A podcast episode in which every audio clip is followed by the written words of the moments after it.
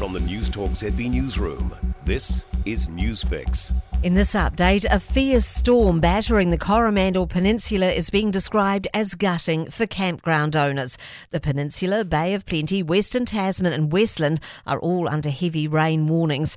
The deluge closed State Highway twenty-five for hours yesterday, isolating communities between Coromandel Town and Hikawai.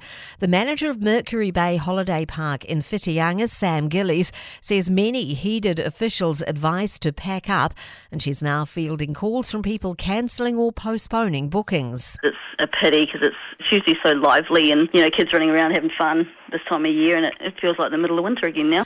Rain watches are in place for Auckland, northern Taranaki and the Nelson Ranges.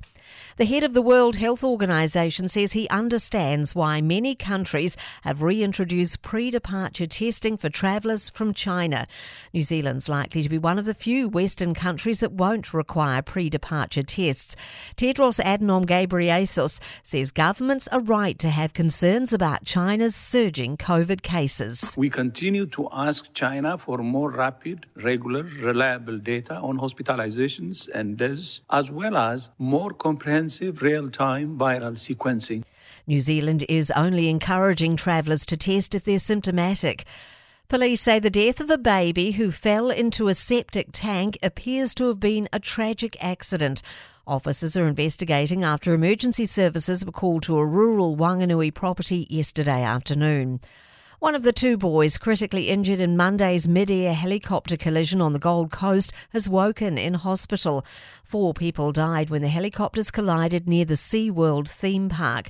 Winnie de Silva and her nine-year-old son Leon have regained consciousness after being critically injured in the crash. Ten-year-old Nicholas Tadros, whose mother was killed in the incident, remains in an induced coma. I'm Kay Gregory and that's news. In sport, the quarter-finalists have been found at the A S B Tennis Classic despite two days of rain forcing matches indoors for most part. Victoria Kuzmova will meet Danka Kovnic after Emma Raducanu pulled out with a rolled ankle. Coco Gauff is up against Zhu Lin, Leila Fernandez faces Elise Bonaventure and Karolina Mushkova squares off against Rebecca Masarova. Pakistan are none for two, chasing three hundred nineteen to beat New Zealand and win the series at stumps on the fourth day of the second cricket test in Karachi. The Black Caps declared at two hundred seventy-seven for five, enabling three overs before dusk. And Usman Khawaja has scored his third century in a year at the Sydney Cricket Ground to help Australia to four seventy-five for four after two rain-affected days of the dead rubber third test against South Africa. That's sport. For more news, listen to Newstalk Z B live on iHeartRadio.